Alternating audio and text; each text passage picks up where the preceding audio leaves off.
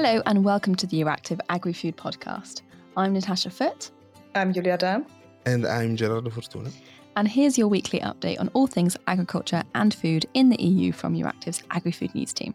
So this week, it's going to come to as a huge surprise to everyone because this will be the third time in a row that we talk about what is it again, Gerardo? Drum roll. Drum roll, please. Should I say something? Uh, food security, of course. Yeah, yeah. Food I mean, security.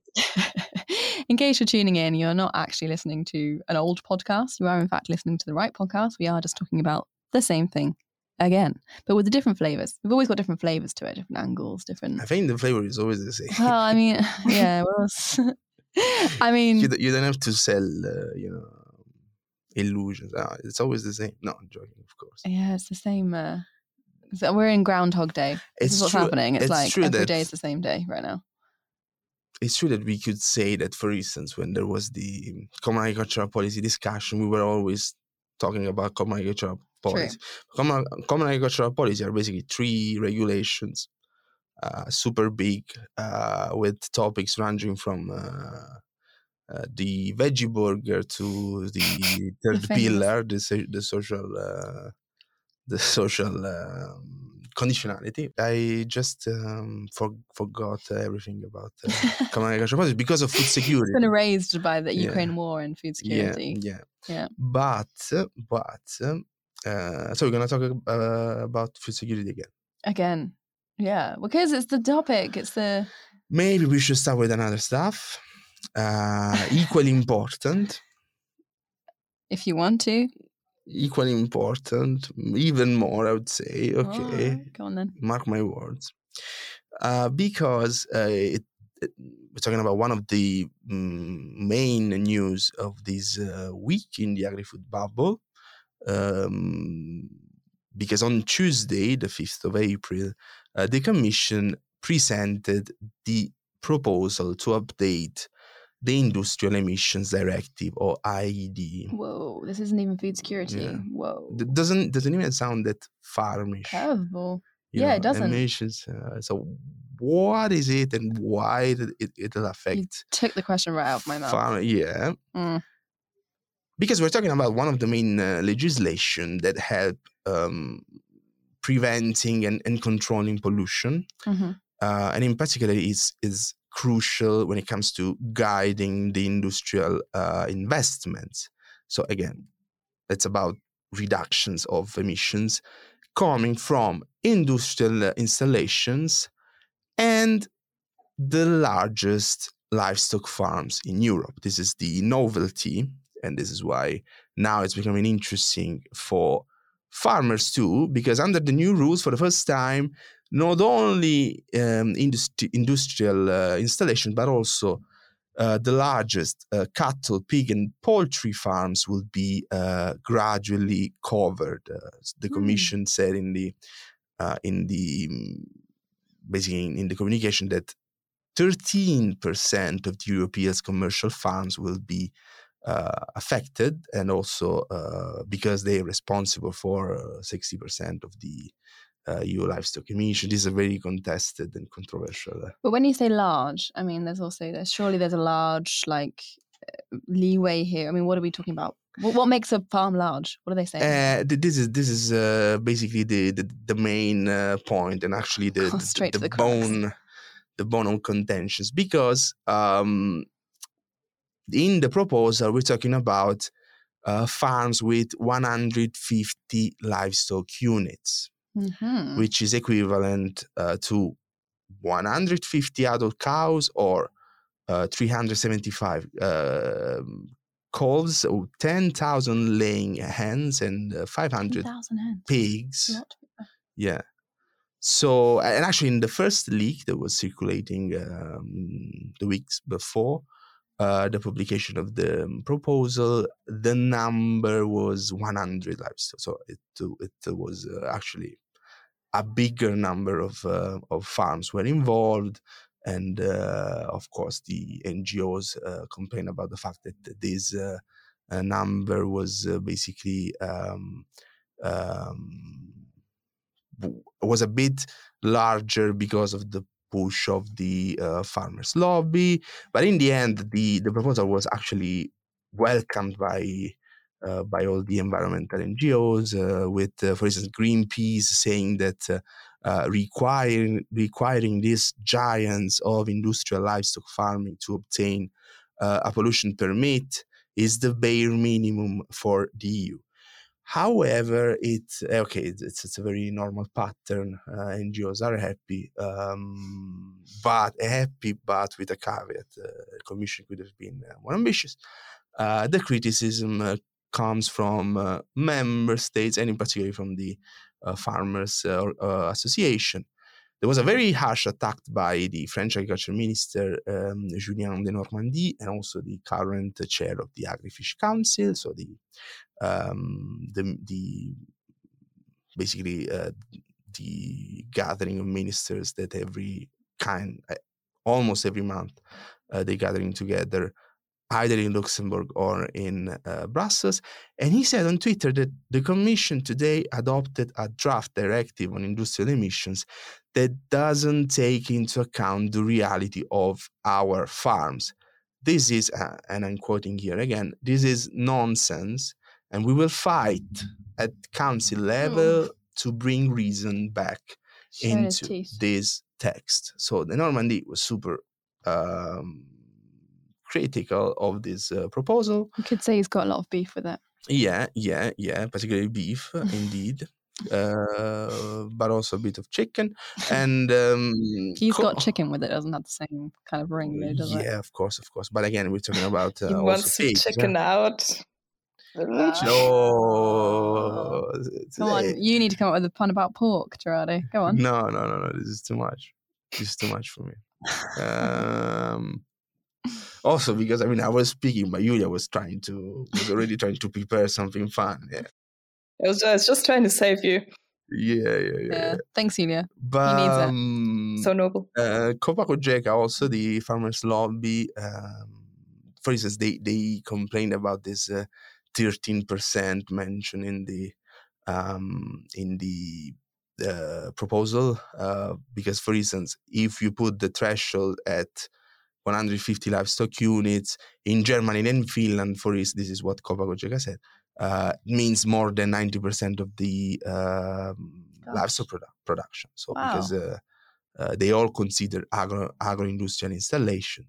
So That's uh, huge. Yeah, yeah, yeah, yeah, yeah, yeah uh, this is what Coca I, I haven't verified. okay. because uh, yeah. So ninety percent could be penalised for the size of their in Germany. And so, Finland. Finland. Okay. German farmers are really unhappy with it too for that reason. That's, yeah, that's also the, yeah. the argument they're making. And also there's um, the MEP, Irish MEP, another Ireland, another livestock nation. Um, they complain about the potential bureaucratic nightmare for farmers that that could mm. come up after this proposal, which is basically uh, he was mentioning that uh, uh, with a wait time for licenses in Ireland currently at nine months, and environmental inspe- inspections taking place every one to three years, uh, he basically questioned whether we even have the capacity to deliver what the EU requires. So again, mm. it's uh, it's just a proposal. There's going to be um, a and, lot of discussion. Yeah, and then, and again, it's a proposal that it's about in, industrial emissions. Mm.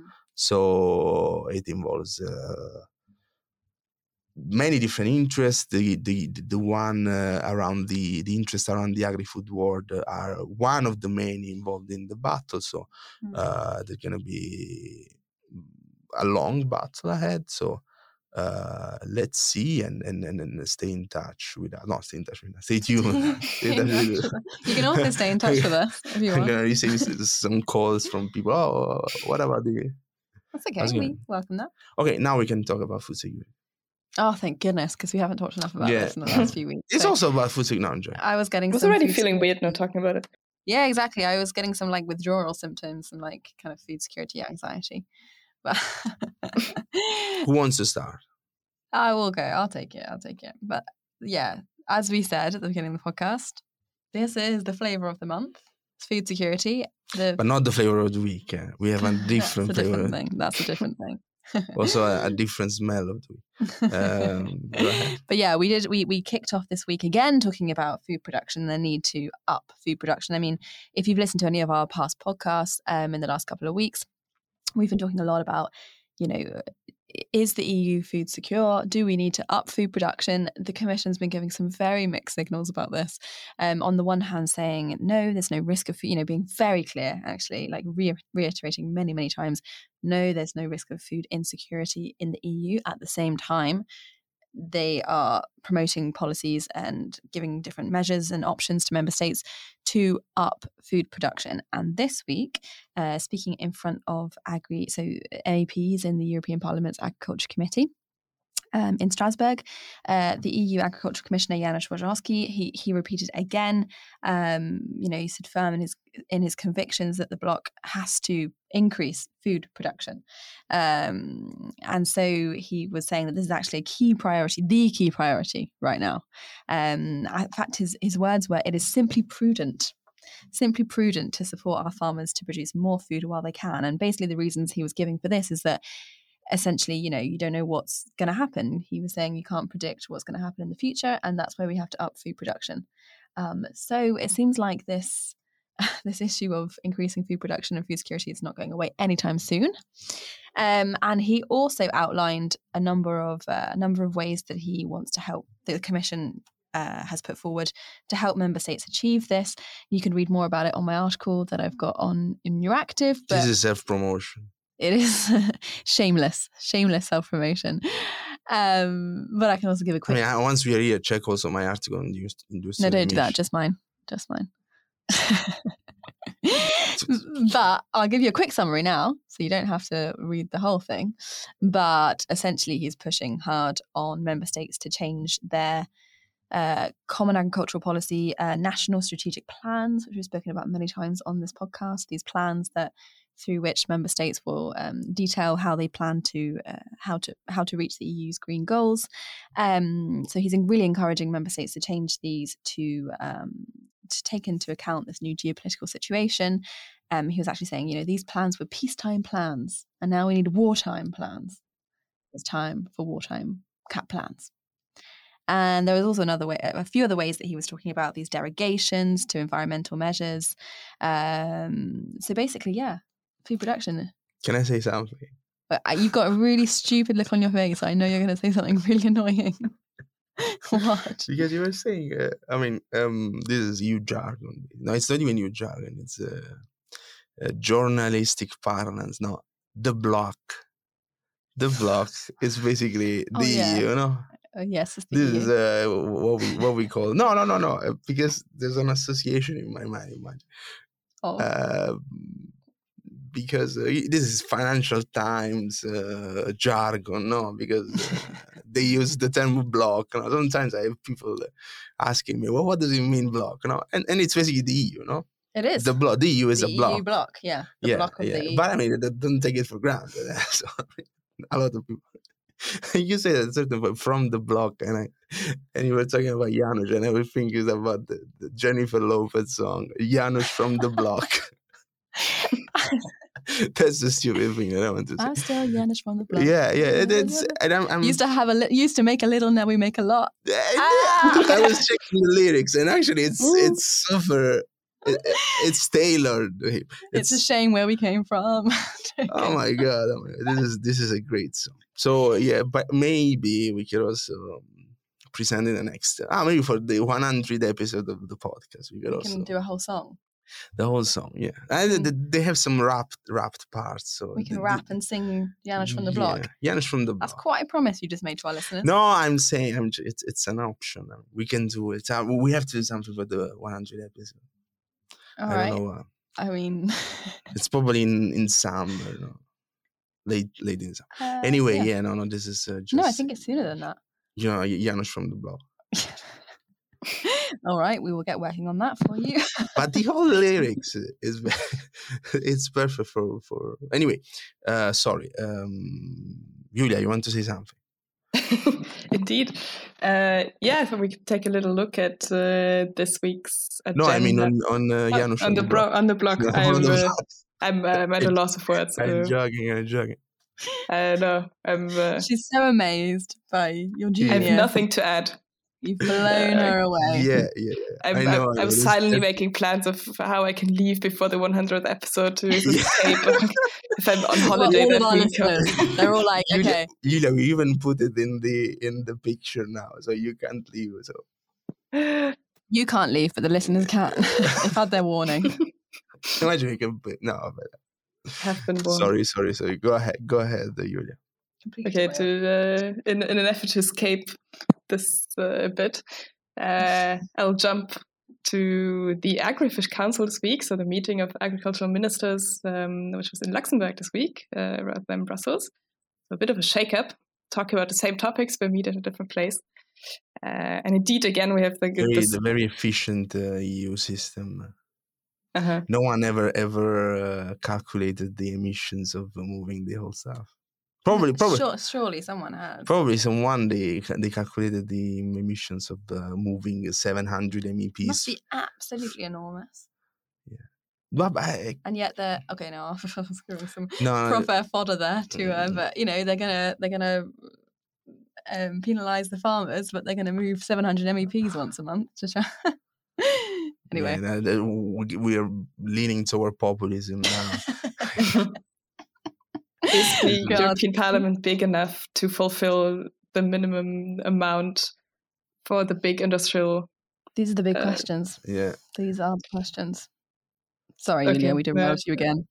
Um, yeah, so uh, the Agrifish shook it up a bit in terms of uh, place to meet, but not in terms of topic, uh, really, because uh, here too we have this kind of Groundhog Day feeling. Um, they did, the ministers did talk again about food security.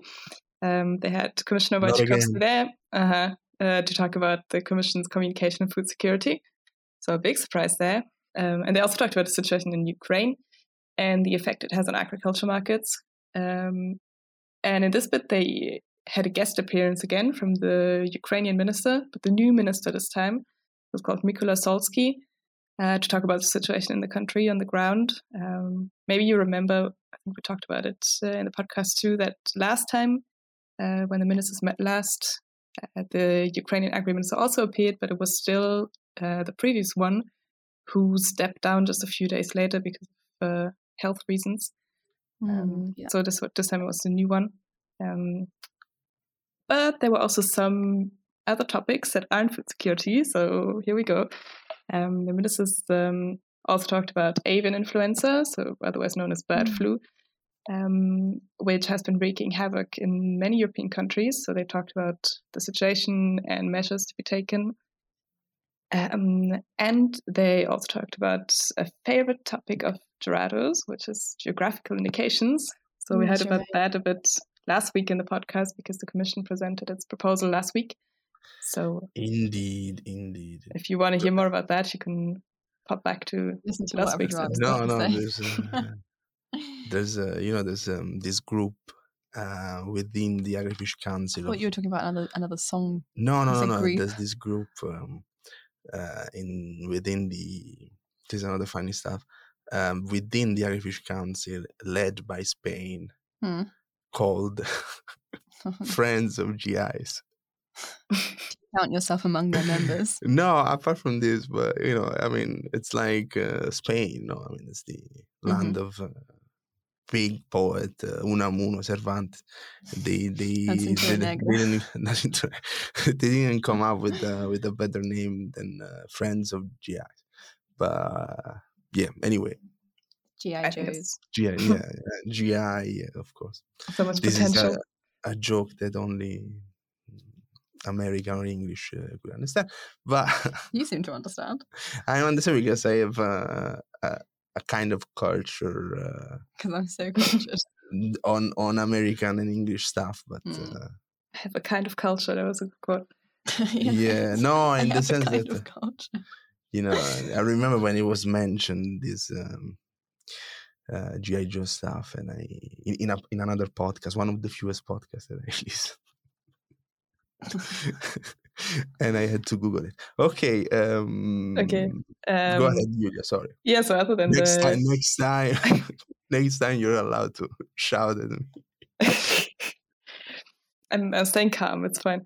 Um, no, other than the GI Joes, um, the ministers also talked about um, a pretty technical, but a pretty important topic. Um, again, like the like we heard um, from Gerardo with the industrial emissions, it's one where you maybe at first sight it's not it's not obvious how it's related to agriculture, but it is, and it's the revision of the EU's land use regulation, which is called the LULUCF regulation in the slang.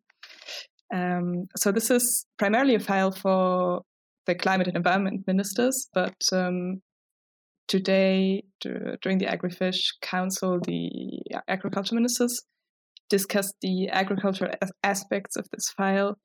Um, so, to put it into context, um, the land use regulation is part of the EU's Fit for 55 package, um, which has this um, fun name because it's meant to cut the EU's emission by 55% by the year 2030.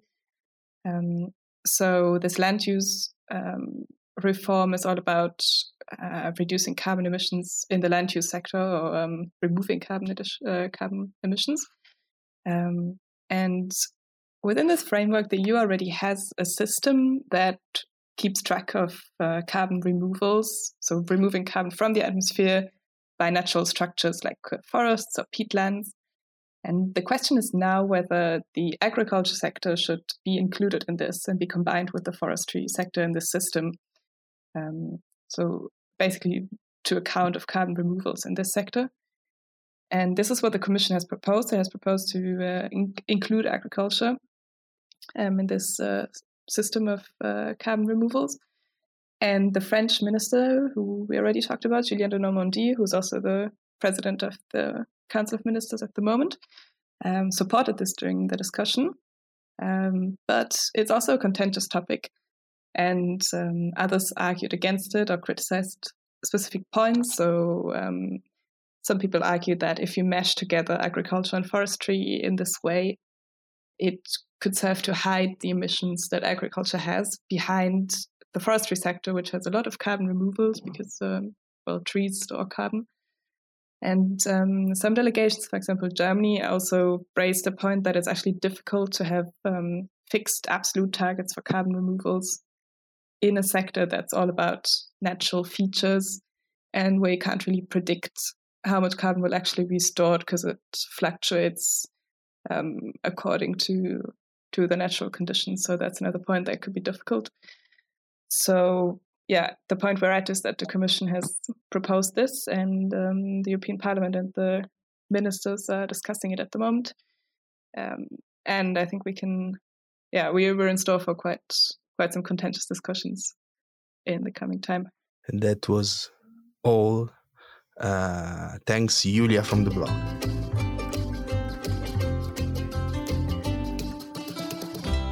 So, we actually have some pretty big events coming up this week um, in France. And to talk about them, we have a French colleague here with us, uh, Hugo Struna. And um, so, you, we have um, the election in first election round in France on this Sunday, um, and you've come to talk about that a bit. The first round uh, of the French uh, presidential election. Um, it's a very important moment for us. Uh, it's a bit like uh, the football World Cup, uh, even if this year is uh, less enthusiasm. I don't know why, but he's, he's, mentioning the World Cup because France actually won the World Cup. Uh, yeah, so that's not, like I, I would have said the, the Euros because Italy won the Euros. Italy won everything last year. No, but actually we, we won't join the the World Cup in in Qatar next year. No, this year actually. So I mean, we'll miss you. We'll miss so sorry, you go go ahead. uh, and I don't know if you if you know the the French system. For your information, there are two rounds. Uh, the first one on Sunday, uh, April uh, tenth, and the second one on Sunday, April uh, twenty fourth. Um, there are uh, eight candidates in total. For uh, the moment, Emmanuel Macron, uh, the outgoing president, is in the lead with uh, 27 uh, percent. Um, second, uh, Marine Le Pen, extreme right, with 23 percent. Then there are Mélenchon, left wing candidate, with um, 17 percent. Pécresse, right wing, and Zemmour, far right wing, um, both are around uh, 9%. Only the two ones uh, that will be uh, the most voted will go to the second round. Suspense. Yeah, and uh, I mean, it's um, we've seen on uh, our website, uh, Euractiv, uh, that you actually wrote this article uh, when where you looked at the, all the programs, highlighting the agricultural parts of this program. So, um, what what what stands out when it comes to um, the topics uh, touched uh, uh, at European level, like the common agricultural policy, the farm to fork strategy? Yes, uh, even if it's uh, French elections, the candidates must talking about agriculture at uh, European level because we receive uh, uh, nine billion euro per year thanks to the cap. That's um, a good um, amount of money. yes. Um, about uh, Emmanuel Macron, uh, he's seen in France as the, the father of the new cap in France, which will arrive in uh, 2023. Uh, his national strategic plan has been well received by the agricultural world. Uh, there is no loss of budget and there are ecological aids, etc. But arrived the crisis, COVID, and the war in Ukraine, the government take a productivist turn. Uh, it uh, in it's a case in France and I think it's in, in Europe. Um, independence and food sovereignty have become the, the, the keywords uh, of this new policy to the point to uh, question temporarily, I hope, the European strategy farm to fork and certain cap measures such as the um, 4% fallow land. And if is uh, re-elected, Macron will uh, continue on this way, less demanding in terms of uh, ecology. About other candidates, we can note uh, a real political cleavage on farm to fork. The right, the right side candidates are uh, against it. For them, uh, it would be a decrease, and for the nationalists, is, it represents a risk for France to be less competitive. On the other hand, the same nationalists, uh, Zemmour and Le Pen, are quite satisfied with this national strategic plan, um, which give more power to state. The only uh, friends of Farm to Fork are on the left. Uh, Mélenchon and Jadot support it, and it doesn't uh, even go far enough, uh, enough uh, for them both want to reform the the cap, the cap in dips for the the aid per uh, they, they want to to stop the the aid per hectare and help the organic farming more than what it's done today etc there are finally some topics uh, that uh, everyone agrees on. Continue to support organic uh, agriculture and uh, regulate imports and uh, stop import products that do not meet our standards. The famous mirror clauses and there's also this question of generational renewal, which I know is a, is a big problem in France, but also in uh, across the rest of uh, across the rest of Europe as well. Yes, yes, this is a, a, a major challenge. Um, within a decade in France, half of all farmers will retire. Uh, all the, the candidates want to, to make the profession attractive, improve uh, agricultural education, and encourage uh, young people to set up and take over the family farm. The first tool to facilitate the takeover uh, is simply tax exemptions especially among uh, right wing uh, politicians. For example, um, removing inheritance taxes so that taking over the, the father's farm is not too expensive. Overall, uh, the right wing candidates are attached to family farming and to facilitate the transfer of farms by tax exemptions. On the left, they want to use public structures to facilitate access to land. Uh, the other tool uh, is to encourage older farmers to leave their place. Mélenchon, left side, and even Pécresse, right, uh, propose to increase farmers' pensions. Valérie Pécresse wants even to increase the pension for um, wide, widowed farmers' wives you understand? In the, any case uh, this is a real challenge for france uh, in the coming years. France now has less than uh, 400000 farmers. They were 1.6 million uh, in the early 80s uh, seven percent of employment uh, in 1982 and one 0.5 per, uh, percent in uh, 90 uh, in 2019. If you want to, to, to help, you are welcome. Mélenchon is counting a lot one the neo farmers to create a new workforce. Avec plaisir. Avec plaisir. good offer. I mean, bienvenue, bienvenue. oh, I mean, being farmer in France, uh, yes. a, a, small, a small parcel in um, in uh, I don't know anywhere. no, anywhere. no, no, anywhere. Oh, now I'm not gonna say the regions that I don't like from France because we have also French listeners. But you know, you, you, you have the same you have the same problem in your countries. Yeah, no, but I mean, it's uh, I mean, it's yeah, but a nice little farm in Ariège would be pretty. Uh, could be worse. Nice. I'm just giving away my favorite region of France. you just say could be worse, like could a, be worse. A, a, a farming. I'm not going to say where it could be worse, but it could be worse. No, Very diplomatic. We, pub- we published uh, um, like two years ago this report uh, where actually was stated that um, uh, the farms in the northern part of Europe were uh, could be more attractive mm. because of the climate change. No. Yeah. So we should uh, we should start invest in Finland rather than in France. Also, so, do you remember that they released this thing about rent prices last week? We put it in the agri-food brief last week, and the cheapest rent prices were way in the north. So actually, yeah, yeah, yeah. So uh, sorry, Mélenchon, but we're actually sorry, we're going to Sweden. Yeah, we're going to Sweden.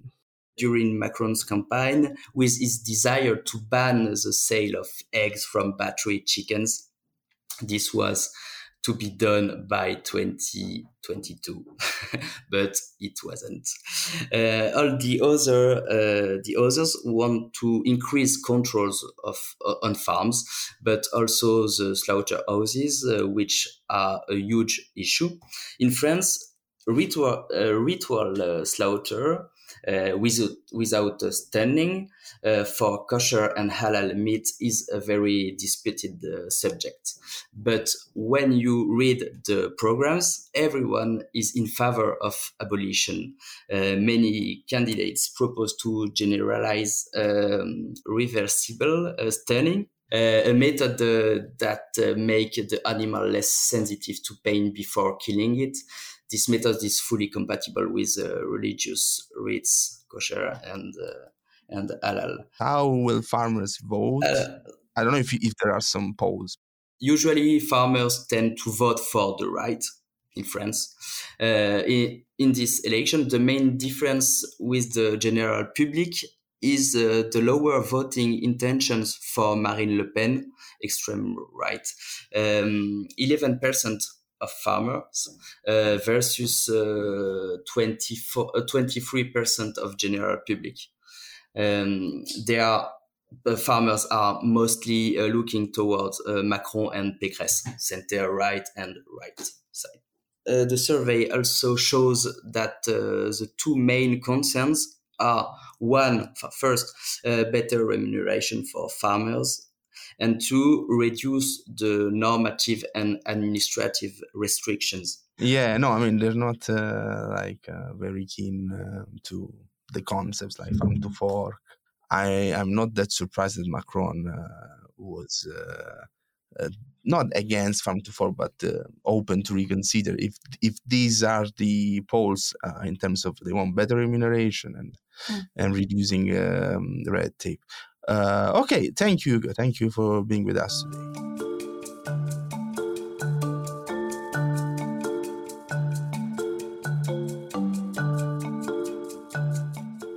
So, in the iconic words of Lou Reed, for this week's flavor of the week, it's time to take a walk on the wild side. Okay, just just a warning. This is gonna be a love letter from Tash to her favorite uh, food stuff. So Not necessarily my favorite, but it's up there, I would say. it's the Something I definitely enjoy. So we're gonna yeah we're gonna listen to her monologue. We had Uh, we had earlier the friends friends of prefer- GIs. I'm I'm the friends of the foragers. You That's why. prefer monologue or stand up uh, comedy? Um, can I not have a funny monologue? A funny monologue, so a stand up comedy. Yeah. Okay. Uh, the, the, the, the not the floor, the stage is yours. Wow, thank you so much. Okay, well, Okay, well we're gonna say something. Uh, I hope. To- comment. All right, what am I talking about this week? Well, spring is here, and so is Spring is here in Brussels. Just about, just about. It's, Ignoring the fact Last that I, I lit a fire last night, so that's so cool. last weekend was snowing, but yeah, go ahead. Okay, well, spring is kind of here, and so is wild garlic. And that's what we're talking about this week for our flavor of the week. And so, especially, um, it's especially prudent this year actually because the season started early thanks to some uncharacteristically warm weather. Not in the last week, but do you remember the couple of weeks before? that? it was very warm. It's confused everyone, including yeah, the when we're plants. confused. Yeah, yeah, yeah. yeah, yeah, yeah. So the wild garlic's confused as well. We're all confused. It's not not a good situation. But anyway, so what is wild garlic? Well, wild garlic is also known as a whole range of fun things like ramsons, wild cow leek, um, buck rams, or bear's garlic. I feel like you must have a comment about that. No, Okay. no, no, no. It's a bulbous perennial flowering plant that's a member of the onion family, and it's actually native to Europe and Asia, where it grows in moist and shady woodland. Um, so if you've taken a stroll in the woods around April time, you've almost definitely seen the leaves carpeting the woodland floor. Um, so the plants kind of grow together in these in these dense clumps, and the leaves are long and thin, um, and it has these white flowers with the the little petals are in a star shape. you can hear. I This is a great description. It's a great description. It's, it's, it's poetry. It's poetry. It's Well, not even. you said it was a uh, love letter. It really is. No, no, but it's, it's a poem, guys. Anyway, if you haven't seen it, you've almost certainly smelled it because the woods around this time of year smell like a French kitchen. Very garlicky. it's the, the stand-up part of the. and that's as funny as it gets, by the way. So if you didn't like that, you're not in, you're not in for a good ride. But anyway, the best thing about wild garlic is that the entire plant from top to bottom is edible. And not only edible, but it's also delicious. And it's much it's kind of much softer in flavour than the normal garlic bulbs that you get.